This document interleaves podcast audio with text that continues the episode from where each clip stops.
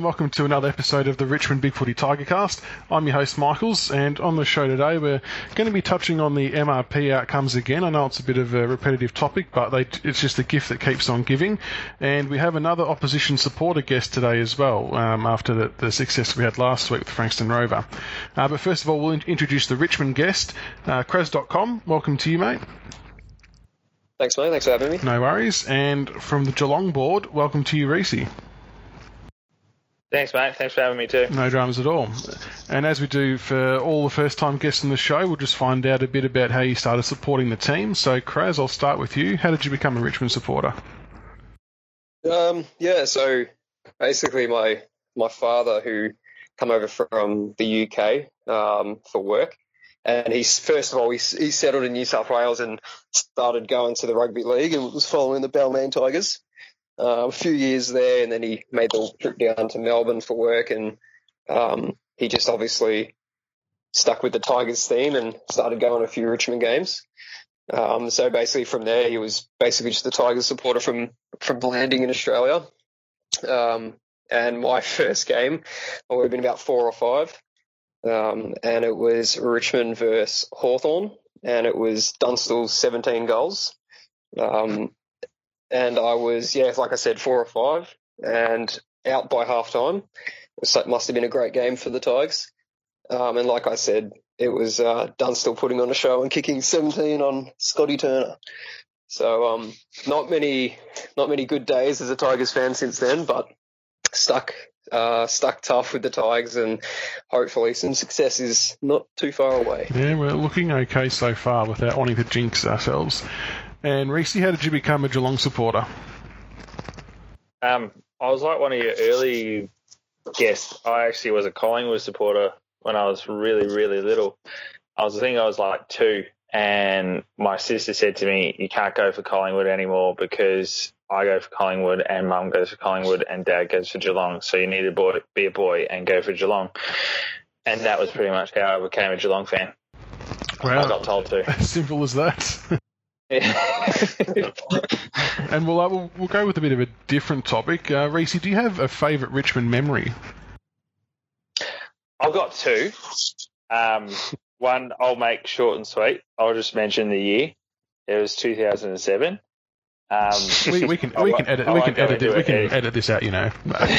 I, I, won't go into that anymore because I'm on a Richmond podcast.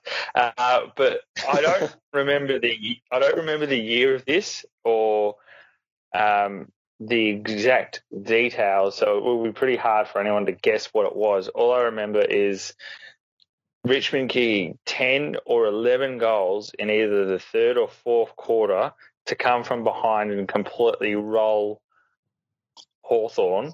Um, Kraz and his dad took me to the footy, and he his dad absolutely was losing it. And I vividly still remember him grabbing Kraz and shaking him, screaming in his face. We've kicked eight effing goals, and then just like shaking his child, and we were both just like, "Oh my god!" so that I've always had a bit of a soft spot for the Tigers because of um, like you blokes, but um, especially that moment. So you more because your mate was getting hurt as opposed to the eight goals that we kicked in the quarter. That's good. uh, yeah, I think it was a bit of a combination. All right, we'll uh, move on to the Autopsy Play of the Year award. So the votes that come in after the round 20 game against Hawthorn were Josh Caddy with five votes, Dion Prestia with four votes, Dustin Martin with three votes, Kane Lambert with two votes, and Dylan Grimes with one vote. So that makes the leaderboard. In fifth place, Jack Riewoldt on 15 votes. Uh, equal fourth on 17 votes is Toby Nankervis and Kane Lambert. In third place is Alex Rance on 38 votes. Second place, Trent Cotchin on 40 votes, and in first place still is Dusty Martin on 66 votes. Now, Kraz, what do you reckon those votes are pretty accurate with Caddy with the five and Dion Prestia with the four? Yeah, definitely, definitely Caddy's best game uh, for us, I guess statistically. I, f- I think like obviously Caddy's been a bit hard done by, and yeah, some of his performances haven't been that great. But when you, I guess when you look at it, he's he's really helped Dusty Cotchin, um, players like that in the midfield. just taking that that extra body off off the big names there. Um, he, he has been he's yeah, sorry he's been um he has been great for us and statistically it was his his best game. But I thought his first month with us was was great as well. I think that gets forgotten. Um, as for as for Prestia, it was again his best game for us as a Tiger.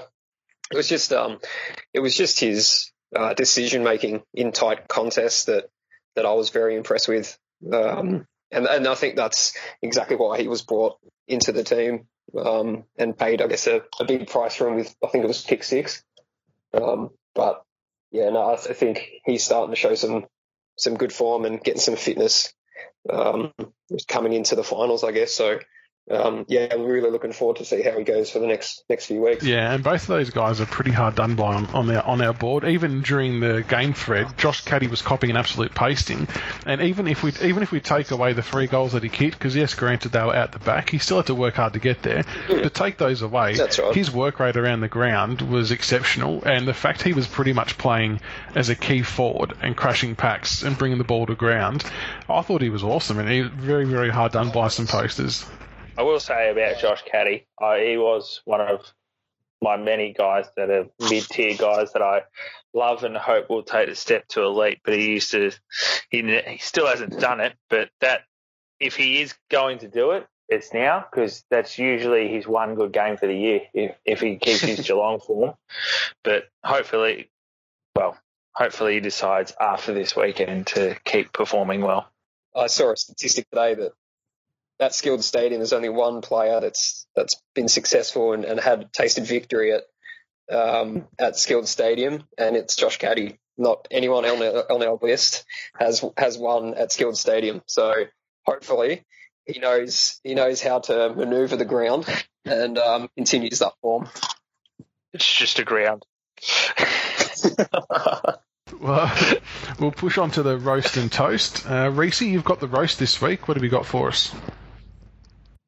Um, I'm going to have to uh, roast Tom Papley. I'm not going to call him all sorts of names, but I love the guy. I love the way he plays his footy. I reckon he's as hard as a cat's head. And it's two weeks in a row that he reckons he's just been absolutely hammered it perfectly and it's dropped him. Um, and yeah, he's a player that you'd love to have in your side, and but he's just got to stop dropping so easily. I mean, if he copped an elbow in the face while he was running to the for the ball, it wouldn't knock him over. And on a side note, I reckon Jimmy Bartel needs to start helping us out a bit more on the MRP, but that's another thing. He's still very, very upset that you made him retire. He needs, he needs to, get, to get over it. and Kraz, you've got the toast. Uh, he did help. Oh. He did help you a few weeks ago with with Joel at was oh, against West Coast. Mm.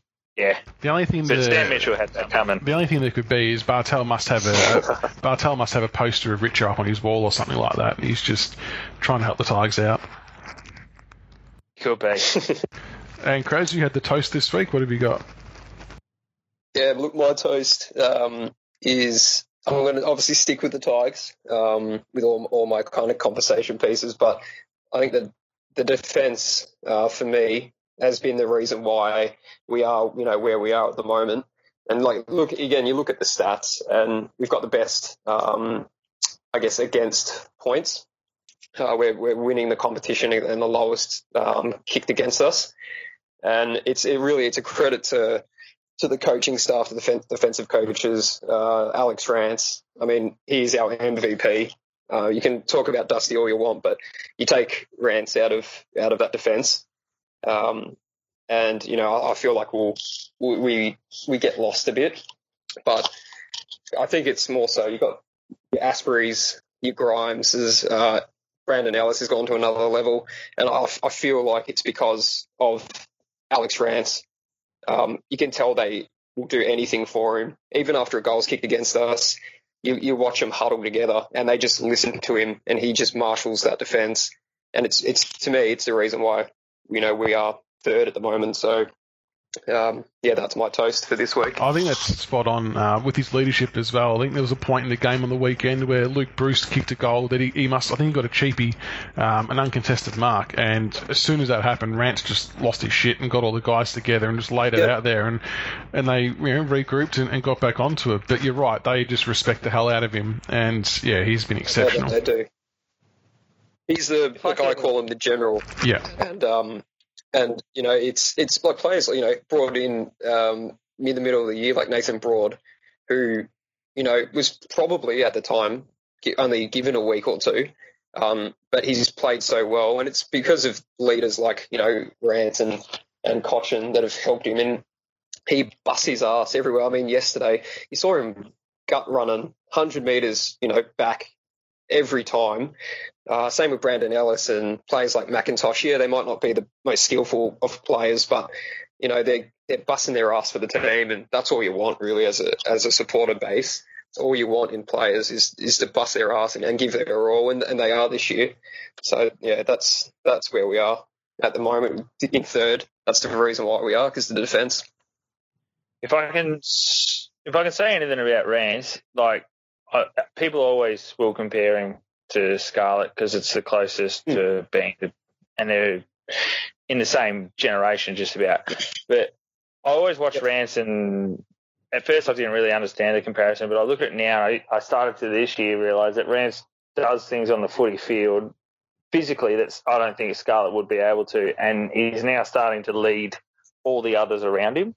Um, What, what would that be? What, what's what's the difference? Oh, just well when I when I watched um, the Sydney game live with you guys, the amount of times he just it looked like he could not possibly make the contest, and he was always making every single contest, and he was nearly dropping down to his knees. He was so spent, but he was just there, and it was like he was the back six, and I was like, I don't think Scarlett could have been the back six the way it was like without Rance. You guys were it looked like you guys were toothless, and now Mhm. he's just leading everyone around him as well and bringing them up to his level. Like there's not a person. I don't even know if Richmond fans would have thought that David Astbury would be talked about the way that people are starting to talk about him. But you've got to put that down. Obviously, there's Lepich is back, but Rance is leading those players, and yeah, I reckon he he'll if he keeps this up for the next four or five years, he'll he'll go down as one of the greatest uh, fullbacks ever, centre half backs, whatever you want to call it. Oh, definitely. and it's interesting. And to think that, um, As, sorry, to think that Asprey too, uh, was it, that's not a season, maybe two seasons ago, we were willing to chop him out to Brisbane for a second round pick, I think it was. And, you know, in hindsight, that would, you know, that would have been terrible, terrible thing. Um, but yeah, look, he, he's easily our most improved. And for him to take the number one defender each week and, and be so confident in it, um, yeah, and again, as as Reese said, it's it's to to do with Rance really. Yeah, well, he's everyone who plays in our backline can play with confidence, knowing that Rance will be there to spoil, or he'll he'll be there to make a contest. They don't have to worry about too much coverage.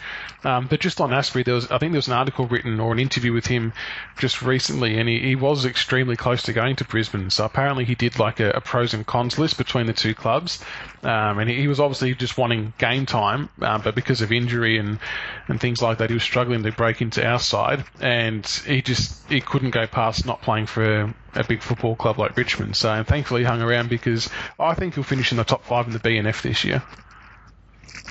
Yeah, I'd have to agree with that. All right, we'll push on to the review of the Richmond Hawthorn game firstly. So, Richmond 13 15 93 defeated Hawthorn 9 10 64. So, we won by 29 points, which has now put us into third spot on the ladder. It was a massive game, and I must admit, I was pretty nervous before the game um, just because Hawthorn were pretty much one of the most informed teams in the comp, and we are notorious at dropping games like that that actually mean something in terms of our season. So, it was extremely comforting to see that they played so well but at the same time, I, I can't, I couldn't help but sit there and look at the scoreboard and think, uh, you know, if Hawthorn happen to kick two or three quick goals, they're back in it. Um, it's just a bad habit, I suppose a lot of us have gotten into, but I felt like we had control of that game from start to finish after rewatching bits and pieces. Uh, what were your thoughts on it, Kraz? Yeah, no, definitely agree. I, I felt I felt pretty confident going into it. Um, I just feel like the last month we've turned a bit of a corner mentally, and I knew yesterday going into it if if we could get the win, no matter how big big or small the margin, it would do us uh, wonders mentally. Um, but yeah, look from the, from the get go, we were we were on, and our pressure was was amazing. It, like I said to uh, a few of my mates today, that I've never seen a Hawthorn uh, squad or a Hawthorn team pressured um, with with the ball, and their decision making was you know wasn't really up to par with their past few years. Um, and I, I, put that down to our pressure and us being switched on right from the start, and, and it showed. Yeah, it was. Um, I think I put it in the in the preview thread that I put on Big Footy that the high octane pressure was what we needed to do, especially without Jack Riewoldt uh, running around up front. Yes. And yeah, the boys definitely brought it in spades. And like we spoke about earlier, the back line was pretty immense. Caddy and Prestia were good. Um, Yes. And the ball movement, it was just that, that quick, sharp movement coming out of the back line was really good. And we got those easy goals over the back, except for the one that uh, Miles stuffed up. I, I couldn't believe what I was watching with that. But the only thing we had to kind of tidy up at three quarter time, we were getting beaten pretty badly in the clearances. So we, we did get back on top of it in the last. But yeah, it was definitely a good win from a mental perspective. And I think being a younger side, they don't have those mental demons like maybe some of the older players do. Yeah, yeah, definitely agree. I think mentally, though, um, the difference in 12 months ago with our squad, obviously we had a better start to this year. It gives you the confidence, but um, it's just the younger guys, especially ones that have come in this year. Butler, uh, um, obviously Urioli played last year, but he's I think he's gone to another level. Mid year, yeah, he had a bit of a dip in form. Um, but to me, it's it's the confidence of, of these younger guys that are really pushing more experienced guys, um, and it, it's taken us to another level. So watching, um, watching, watching it in the first quarter, I could just, as a neutral, I could just tell that you guys were on your pressure, everything that you guys were saying. It was, if any team could have worked back in back into the game, it was Hawthorn, but I just couldn't have seen it. Yep. And obviously they didn't. And yeah, you guys are just you're playing as a cohesive unit. I mean, if you had said at the start of the year you'll be missing Jack Riewoldt for a game against Hawthorn, how do you think you go? You'd never think you'd win it. No, no, definitely not. No, definitely not. Definitely not. And the Cats versus Swans game, we'll touch on that quickly as well. So Sydney 16 11 107 defeated Geelong 8 13 61. So they got up by 46 points, uh, which knocked you guys down to fourth after we won. What did you make of the game, Reese? It was a really weird one. I, I thought, I tipped you guys, I thought you were going to do do pretty well against them down there, but it just seemed to kind of fall apart pretty quickly in the early stages. Um, they're tougher, harder, and a lot more committed, and they play at a level that I reckon we hope to get to. They um, they're just every time I watch them, I hate them so much, but it's because they're so good. And like, just I've written down a few things here, and just have a listen to this. Like, listen, we won, like Geelong won the following stats. We had more disposals, we had more inside 50s, we had more contested possessions, we had more uncontested possessions, we had more marks, we had more inside 50 marks, we had more stoppage clearances, and more hit outs. they had one more tackle, one more centre clearance, two more contested marks, and eight more intercept possessions. They had six more scorers shots and won by 46 points. They're just, they were just so super efficient. Every time they got the ball, they were just mm. so effective with it, and it was, and you could see we didn't want to give them the ball, and we let them pressure us all the way back up our own ground just to try and not let them have the ball, because it was like the players knew if they got the ball, they're going to kick a goal, and it, yeah, it was. While I never liked to write us off, it was pretty ominous early. We did well to work our way back into it, but then the capitulation at the start of the last quarter was not good. And I think you did, you did, you did have a few chances. I mean, Menegola missed some absolute sitters that could have got you back into the game a little bit. But I think yeah. I don't think it would have maybe ultimately mattered in the long run because Sydney they were just on. Yeah, I don't think we would have. I think we could have, all at best, we could have gotten closer.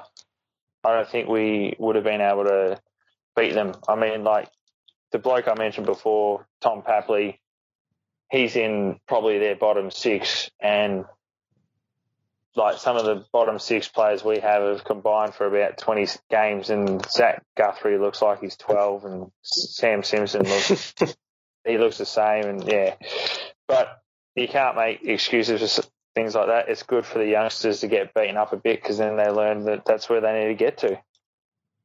Was it um as a I guess a neutral?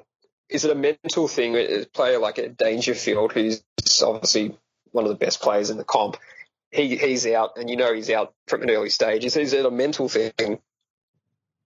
It, it, I think it's got to be to an extent. Um, Mitch Duncan's obviously having a brilliant year, but there's been a lot over the last year or two who haven't stepped up since he's got there. It was almost like they felt like he can do it and I can get a bit of an armchair ride here. Like Menegola played really well, um, Duncan played well, Scott Selwood played really well, but they're still not at the level of the likes of your Luke Parkers and your Hanneberys, and it's just when a player is as damaging as what that Dangerfield is for us, it's just so hard to replace.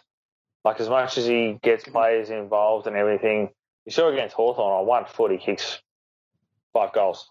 And there's yeah. like not even bloody Hawkins kicks five goals right now, so unless it's against Carlton. I'll push on to probably the main topic to discuss, and that's the MRP decisions. I know we touched on it in last week's episode, but from a, a Geelong supporter's perspective, Reese, what was your thoughts on the Dangerfield suspension from the tackle against Kreuzer? Um, I knew he was gone because Kreuzer was knocked out, and I think that I think that's a bit of the problem. Like they seem to be punishing players for the result and not the action, mm-hmm. when I don't think yes. that's what the MRP is there for. I mean, as a mate of mine said, he goes, "What if someone cops a wicked falcon to the face and gets knocked out? Is the bloke who kicked it going to get rubbed out? It's just, it's got to get to a point where just because a guy's injured doesn't mean someone needs to be punished for it. If your head gets slammed mm-hmm. on the Etihad turf, you're probably going to get knocked out, no matter if it was oh, a yes. dangerous tackle or you slip over. It's just, mm-hmm. it's a bit silly, and it was why Grundy was always going to be rubbed out too. And even with the Grundy one on Ben Brown, obviously got two weeks, I think it was.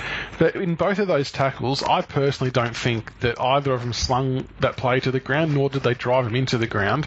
Um, it was just a tackle, and unfortunately, sometimes people get a bit unlucky. Like it's a contact sport at the end of the day. And I know I've mentioned this incident before, right. but when Jack Viney cleaned up Tom Lynch getting a hard ball get and broke his jaw, the MRP wanted to rub him out for a few weeks, and it just doesn't make sense. And someone actually posted on Facebook earlier, uh, like a tutorial from the AFL website on how to tackle, which has got a very young Joel Selwood and a very young Daniel Rich doing the demonstrations. And all of those demonstrations they did showed pinning the arms and taking the guy to ground to the side. And even in that video, the player who was tackled, his head ended up hitting the ground, albeit not as hard because they weren't running a million mile an hour. Um, but then we get people in the media like Damien Barrett saying that we need to have a, a big look at tackling altogether and completely change the way the game's played from a tackling perspective next year. But it's it's easy to say that, but there's angles, there's momentum. Uh, it's a split second reaction, and as long as they're not intending to sling someone to the ground and drive them into the ground, it's kind of just a bit of bad luck, I think sometimes. I don't understand. Like, I'm not. A, I was never a good footballer, but the idea that the tackler has to protect the person's head.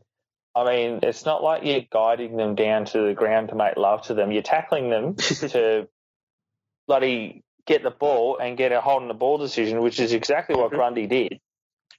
And if you got half the people saying, yeah, they're pro Collingwood, but if they're saying it's a perfect tackle, and then there's and then he gets rubbed out, was it three to two? Yes. It's just it's ridiculous that it can be holding the ball, but he's being suspended.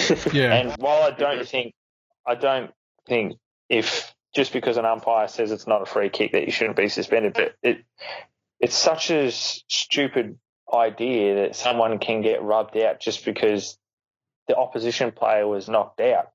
I mean, how many players are going to get knocked out for tackling Angus Brayshaw or Paddy McCartin? Like these guys, yep.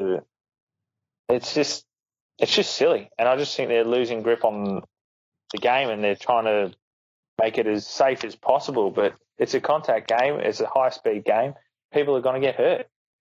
Mm-hmm. Look, there's it's it's there's pressure. There's obviously outside pressure from people who don't play the game that you know um, concussions are, are going to affect people later down in life. And yeah, fair enough.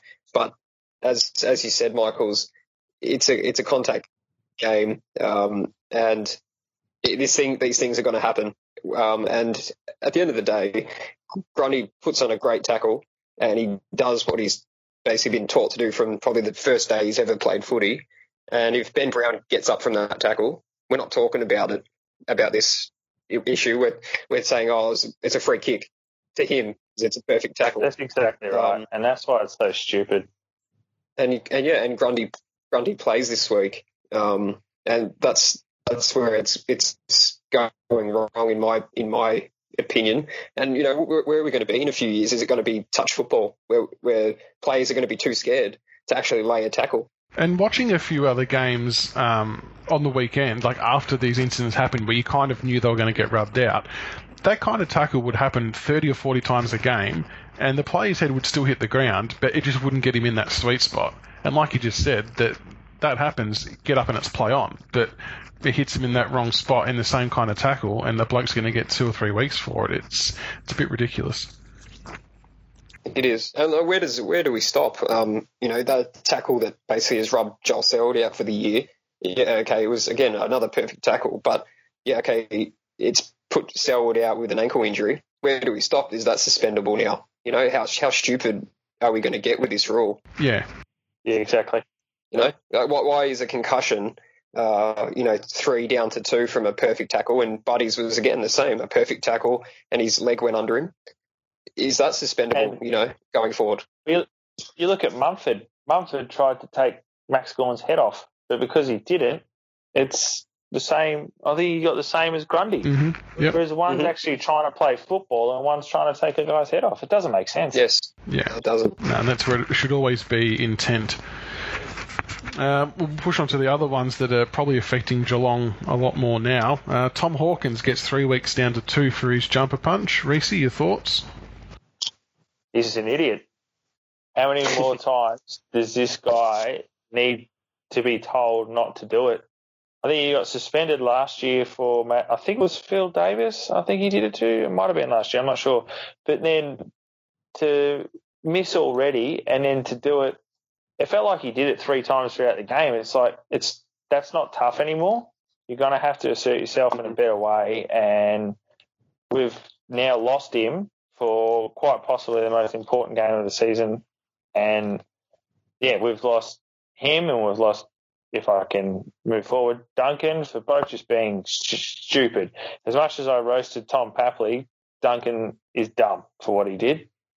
There was never going to be an outcome that that worked out well for him or the club. And I know reading the Geelong board, a lot of people are saying to appeal it, and part of me agrees that they should just on the logic that it shouldn't have been given a, suspension. But at the same time, I, I fear that if if Geelong appeal it, at the end of the day, he still punched the bloke in the stomach, and there's a precedent set that equals a suspension. And you would hate for him to appeal it and cop two weeks. Um, so it'd be interesting to see what the club does about that one. Yeah, thanks for that, Trent Cotchin. I was going to say that um, obviously we've been very lucky. We've we've been very lucky this year at the at the MRP with Cotchin uh, twice um, with his jumper punch on Lachie Neale and the one on the St Kilda player as well. But you know, same with Dusty. I mean, he copped the fine for the um, the I guess what against the Lions, yeah. on, on, the chin against the Lions. Um, can't remember the the little um, defender that uh, Robert, was, Nick Robertson. Yeah, that's, that's yeah. it. Yeah, I mean, he got under his skin um, and he played it well.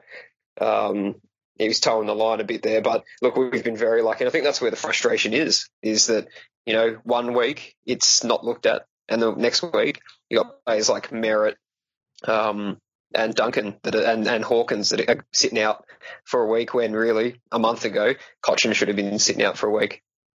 I think going forward, I, I, wouldn't mind seeing like the jumper punches and the punches to the stomach. They're so soft, and it is just a bit of argy bargy. I wouldn't even mind seeing the punishment be uh, an increasing fine each time that player does it, even if it gets up to forty, fifty thousand dollars. If they want to keep doing it, they're going to keep forking out cash. I just don't think that those kind of actions warrant missing games. I think suspension should be left for deliberate strikes to the head or you know massive hip and shoulders off the ball when they're not looking, things like that that actually. Uh, accrued intentional acts. That's that should be what suspensions are for. It used to be fines with like it was just wrestling. When the yes. jumper punches got out of hand, it was fines for wrestling, and now a jumper punch is seen to be just as bad as someone. I'll go back to Mumford again because it's fresh in the mind, but and it just it. I feel like there's a lot of people, might be even more than a lot, that just it doesn't it doesn't make sense anymore as to why players are getting rubbed out for things that where it used to be that that's footy. Before the game yesterday, I think they had a footy flashback on, and you you look at it and you go, you know, I think it was a game from the early '90s, if I can remember correctly, and you look at it and the amount of, I guess, argy bargy, some jumper punches thrown, and and you just go, man, if those if the rules these days were in place back then, half the team would be missing the next week just from the little jumper punches and, and the wrestling and little melees that went on. And I know it's different times and, and whatnot, but you know, again, like I said previously, where do you where do you draw the line? Um, and where do we move forward? Like to me, this is all little soft stuff. Um, those little punches they happen in the game. And okay, yeah, there's pressure, outside pressure to get rid of this kind of stuff. Um, but again, where do you draw the line? And it's it's becoming ridiculous. Yeah, and the sad thing is, it's probably going to cost someone a spot in the grand final one day. Mm-hmm. This is what it's going to yeah. come down to. We'll, uh, we'll push on to the preview of this week's big game. So, third versus fourth on the ladder. And the winner would just about secure a top four spot and still be in the hunt to finish as high as second. Um, and uh, as a lot of us Richmond supporters will know, we haven't beaten Geelong since round nine in 2006. So a, a, very long time between drinks, and if there was any time that we could probably knock them off, um, given these recent outs, then now would be the time. So hopefully the boys come with a, a switched-on mentality. Um, Kraz, will get your thoughts first. How do you think we can go about winning this game? Well, obviously it's all about the outs. Obviously Dangerfield comes in for Selwood, but um, yeah, look, it, again, like I mentioned before, our defence is, oh, I believe it's the best defence in the league. Um, and with Hawkins missing, obviously it's just going to be uh, Harry Taylor up forward. Uh, is that right, Reese? Uh, well, I would think so. It might have to be the uh, Harry Taylor show. Yeah, so he, oh, I don't want to mention it, but he tore us up with his, his late switch in the last quarter last year, and we we um, well we dropped a very winnable game. We're up by five goals, I think it was, going into that last quarter, and um, that, we should we should have won last year. And Harry Harry Taylor was the difference. Uh, obviously, different mindset and different bit of a different team this year, but um, I think our, I think with um, Hawkins out, uh, I think obviously where it's going to where it's going to be one for us. Uh, we're going to keep them to a low score, in my opinion. Um, and it's just whether our small forwards, and obviously Jack comes back back in this week. Um, you know, we've just got to, we've just got to really, at the end of the day, I know it sounds stupid, but um, if we can get a few goals in early, especially what happened to, uh, to Geelong last week, um, we are going to lock lock them down, and then I don't feel like they're going to kick a, a, big score um, with with our defence. Uh, but it's it's mental. If if we can go off the back of uh, yesterday um, against Hawthorn, if we can come out strong, get on top early, um, it's going to make make the difference. And with uh, Selwood out and a few big names out, the mentality for them, um, hopefully, we're a bit stronger uh, to start off with. I think that's where we're going to win it. Yeah, and I think you're right. And one thing we can always be confident of is our backline will do a pretty good job. Um, no matter how many inside 50s mm-hmm. other teams get, we seem to have a pretty good ability to restrict scoring. Uh, so it will heavily come down to that. But yeah, it's going to be a massive midfield battle as well. I know they're missing some key players, but yeah. they've still got. I mean, Guthrie's still a gun. I mean, I, I love watching him play. Um, so he's one we have to keep an eye out for as well. Uh, but Reese, what do the Cats have mm-hmm. to do to get over the line? Uh, a lot different to Friday night. That's one thing. Um, I, I, think it's going to have to be almost what we saw when we went up to um, Spotless. It's just going to have to be one of those efforts where you sit back and go, geez, we actually our future looks really bright here with kids absolutely doing things that you didn't think they were capable of. The likes of Menegola are going to have to put in massive performances. So is Scott Selwood again. Um, we'll need Zac Smith to ruck and absolutely destroy Soldo and Nankervis. Um, I can only assume they're going to bring Stanley in for Hawkins. Um, so it'd be nice if he played his good game for the year this week. Um, but it, it, I'm never not confident because of the era that we've been through, but it's one of those ones where it's we'll need the likes of Parsons to kick three. We'll need some of the other younger players to bow up with a couple. We'll need Tuohy to play out of his skin. It'll it'll all have to go right for us, and um, we'll need you guys to be the team that you've been to us for the last decade for us to stand a chance we need you guys to get stuck inside your heads. Yeah, and to be honest, there's every chance that could happen. Um, I think that you guys are going to come out really strong to prove a point, given the whole MRP stuff and, and losing last week to Sydney. So it's not going to be a walk in the park by any stretch. You uh, you mentioned Scott Selwood before. I'm tipping he's the obvious matchup for Dusty. Yeah, I would think he goes there. Uh, I don't think I'm alone as a Geelong fan in saying that. I hope he niggles him to the point where Dusty just gives him a real soft um, jumper punch that pulls him out for probably seven weeks. But um, yeah, I would th- I would think Scooter's got to go to Dusty. Um, and if that doesn't work, he'll have to go to Cotchin because we'll have to we have to do something about him. Um, it'd be nice to see Danger versus Dusty in a one on one, but I don't think we can afford to take that risk with the outs that we've got. And Crows, you mentioned before about Harry Taylor being the difference last year. Assuming he plays up forward, who is David Astbury the right matchup for him? Well, Astbury's been taking all, all season long. He's been taking um, the the main defender, and, and in my opinion, doing an amazing job. Uh, like I said before, to me, he's our most improved. Um, and he, he will he'll take the key forward, whoever it is, and I think it will be Harry Taylor. Rance will obviously um, will float around and be third man up. Um, but yeah, I think Astbury Astbury gets Harry Taylor. Um, it's been working. Why change it? Yeah, fair call. And at the other end of the ground for your defence, Reese, Lachie Henderson, he, he's had a, a decent year, um, but I'm I'm just not sure who he's going to line up on, to be honest, this week, because on the assumption that Riewoldt comes back in, Tom Lonergan will probably go to him because he's done a pretty good job on him in previous years, I must say, which leaves a whole heap of small forwards for Lachie Henderson to look after. Well, it'll be interesting. Um, they're either going to, yeah, backline again in against um, Jack and used Henderson to try and sweep around because I, I, really like Henderson. I really like the acquisition of him. I, th- I think he's been brilliant, and I don't think he gets anywhere near the plaudits that he deserves playing our back six. But I wouldn't be surprised if they um, rested uh, Lonergan and had Henderson play on Jack. But I can see him trying to take on a resting um, Nankervis or Soldo in the forward line, and then if all's not going well, they'll swing him forward because he can pitch hit there as he's tried to a couple of times, but nowhere near as effective as uh, Big Harry. And the last player we obviously mentioned him earlier, but Patrick Dangerfield on his return game.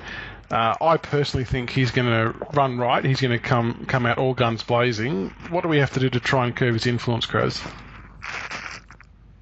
Um, well, yeah, I mean, how do how do you tag him? I mean, there hasn't been many people that can. Um, but you know, is it a is it a Vlastuin? Is it a um, is it a Land Kane Lambert that, that goes to him? I, I think we may put a, a tag on him, but um, I know I feel like we'll be confident um, to not always go with him. Obviously, there'll always be someone near him. I don't think there'll be a hard tag um, where it takes one of our players out of the game. I think um, with Selwood out, I think that frees us up a little bit more. Obviously, they bring someone in and they're going to be quality, but um, I don't think a hard tag will be on him. Maybe Miles if he re- retains his place. Um, but um, yeah, look, I, I, would like to see Lambert. Lambert's done well. I think he's previously um, during a mid mid match been put on a player that's been playing well and, and done a good job. So I would say um, I'd like to see if if we do do a hardtail, I'd like to see Kane Lambert. He's got the tank and probably the speed to go with him. Yeah, fair enough. And from a Richmond perspective, with Riewoldt being the inclusion, who do we reckon comes mm. out? I, I, unfortunately, I think Miles might make way. Um, yep. I don't mind him in the team, but yeah, I'm just not sure who else we could. I, I don't want to kick Soldo out. I actually think he's doing a good job. Yes. Um, his his tap work's quite good. Yeah, he might not be super effective around the ground with marking and kicking and all that, mm-hmm. but he's creating a contest, and more importantly, he's giving Nankervis the chop out he needs. Um, so we don't so we don't drive him into the ground. So we actually get more out of him over the space of four quarters than what we have previously. So I think it might be someone like Miles that, that may make way for him. Mm-hmm. Yeah, I agree. You've got to put Jack in if if he's raring to go. Um, you've got to put him in. Uh, in saying that, we ha- we haven't missed him. Um, I know our opposition hasn't been as strong in the last few weeks that he's missed, um, but yeah, look, I, I, think Miles probably makes way. I can't see us changing up the forward line drastically with a small forward um, like a Butler. Even though look, Butler's been a bit quiet uh, the last month. Um, another person's you know that may make way is Corey Ellis. Uh, I wouldn't like to see it after a pretty pretty solid game uh, yesterday. Uh, but look, I think Miles probably comes out for um, for Jack, and again, it's lucky Selwood goes out, so we have the luxury um, to to drop a like an inside mid. And Reese from a, you've, got, you've got to keep. Oh, sorry. I was just going to say I would love it if you dropped um, Soldo because um, it would I feel like it would have advantaged Smith entirely if Nankervis had to yes. go four quarters against him. Yeah, well, we've seen um, we've seen in the middle of the year when you know it was just Nankervis going solo on the ruck. He's he tires quick, and I mean that that's what ruckman ruckman do these days. They tire quick because they're they're asked to do so much other than ruck. Um, and his his body halfway through the year, I was I had fears that it was going to be the same as Maric. I mean, he went unassisted in the ruck for so long, and you look at him now, his his body's pretty run down. Um, and I, I, had the same fears for Nan uh, for Nankervis, but Soldo coming in has just given him that that extra room to breathe really and, and freshen up and, and go down forward and rest. Um, and yeah, like you said, Michael, yeah, he's not setting the world on fire. And what was it? It's like his fifth or sixth game for us. Um, you can't you can't ask for a ruckman to come in and absolutely star from from day dot. And he picked up footy late as well. Everyone's got to remember that. Um, so yeah, I'd like to see Soldo stay because, especially with um, two athletic ruckmen for Geelong, we he, he can't go unassisted um, in such a crucial game. Absolutely. And for Geelong Reese, it's just going to be as simple as Dangerfield in, Selwood out, and then Stanley comes in, I, am assuming for Hawkins, and who who would make way or who would come in for Duncan? Sorry, assuming that there's no appeal. Well, uh, I've read so many mixed reports on whether or not Motlop's good to go. So I think if he is, you have to, no matter how poor of a season Motlop's had.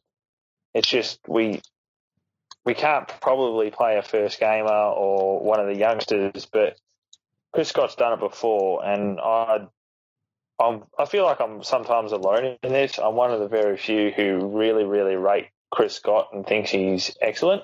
Um, I mean, he played debutantes up at Spotless, and we came away with a draw. Unlucky not to win. Um, so I'm sure he'll be thinking it through, and he'll have something. And hopefully, it proves to be a tactical masterstroke that everyone will say was a fluke. But yeah. And before we finish up, we'll just get a prediction from everyone on the game. So, Kraz, will start with you. What's your prediction and margin? Uh, look, I, I feel like it will be close. Um, we've got the mentality, I think, after the last few weeks with, with Jack not featuring and us winning comfortably those last two games. And I think um, with the outs, we, we have to win uh, for a mental perspective. Um, I feel like it's going to be close all, all game. Um, it, Geelong are hard to beat down there, and like, like you mentioned before, we have not beaten them since 2006. He said. Uh, so the, ment- the, the mental edge um, goes to Geelong there, but I feel like our form and our our belief that we can now match it with these big guys, um, and and the the, in, so the exclusions from them again will give us an, a bit of an edge as well. So I give us uh, very close for three quarters, and I feel like we may pip him in the end by two to three goals. Fair enough. And what about yourself, Reese? Um, I'm expecting the Wylie Buzza show. He'll just make Rance look pathetic. Uh, no, no. I, I, I, hope we can make it a really close game. I feel like um, almost the exact same as Kraz in the sense. I think if it's close at three quarter time, I think we can run over the top. Uh, with the benefit of what the media call it, the noise of affirmation. Hopefully, Skilled Stadium is absolutely rocking with the, if you believe the media, three Richmond fans that are allowed to come because we don't let them come. Oh, I, um, I, have a joke on that yeah. shortly. But yeah, I, I, I, still think we're going to win. Um, but I thought we beat Sydney. So. And any kind of margin? Oh, look, I reckon it could be a really close one again, like last year. I'm thinking five points. Fair enough, and I, uh, I'd like to think we can get the job done similar to what we did to Hawthorn, but it's just like you said, Chris. It's such a mental hurdle. Maybe even more so for the supporters mm-hmm. and the players. The players might not even care about the mental hurdle, to be honest. But um, I reckon, yep. it, I reckon we, we, might get up by anywhere between 15 to 20 points. Um, and as a side note, yep. ironically, even if we do win, Joel Selwood was, would still have not lost to Richmond because he's missing the game in his entire career. So he still has a chance to keep his record intact. I think that's Tom Hawkins as well. Is it really? Wow, that's quite sad. Because uh, they, were, they were both 07 and uh, they're both missing. So.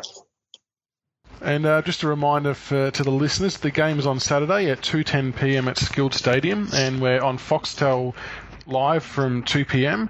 And the VFL is actually also on at 10.15 at Skilled Stadium, so Geelong versus Richmond. So make sure you get down to check out the VFL guys as well. And just to the Richmond listeners out there, hopefully a few of you were lucky enough to find that golden ticket to be able to attend the Geelong game this year, given how rare it is to get in. And if you do, enjoy the trip down, and hopefully we can get a win for you. Uh, Kraz, Reese, thank you so much for coming onto the show, guys. And until next time, go Tigers. Go Tigers. Ooh.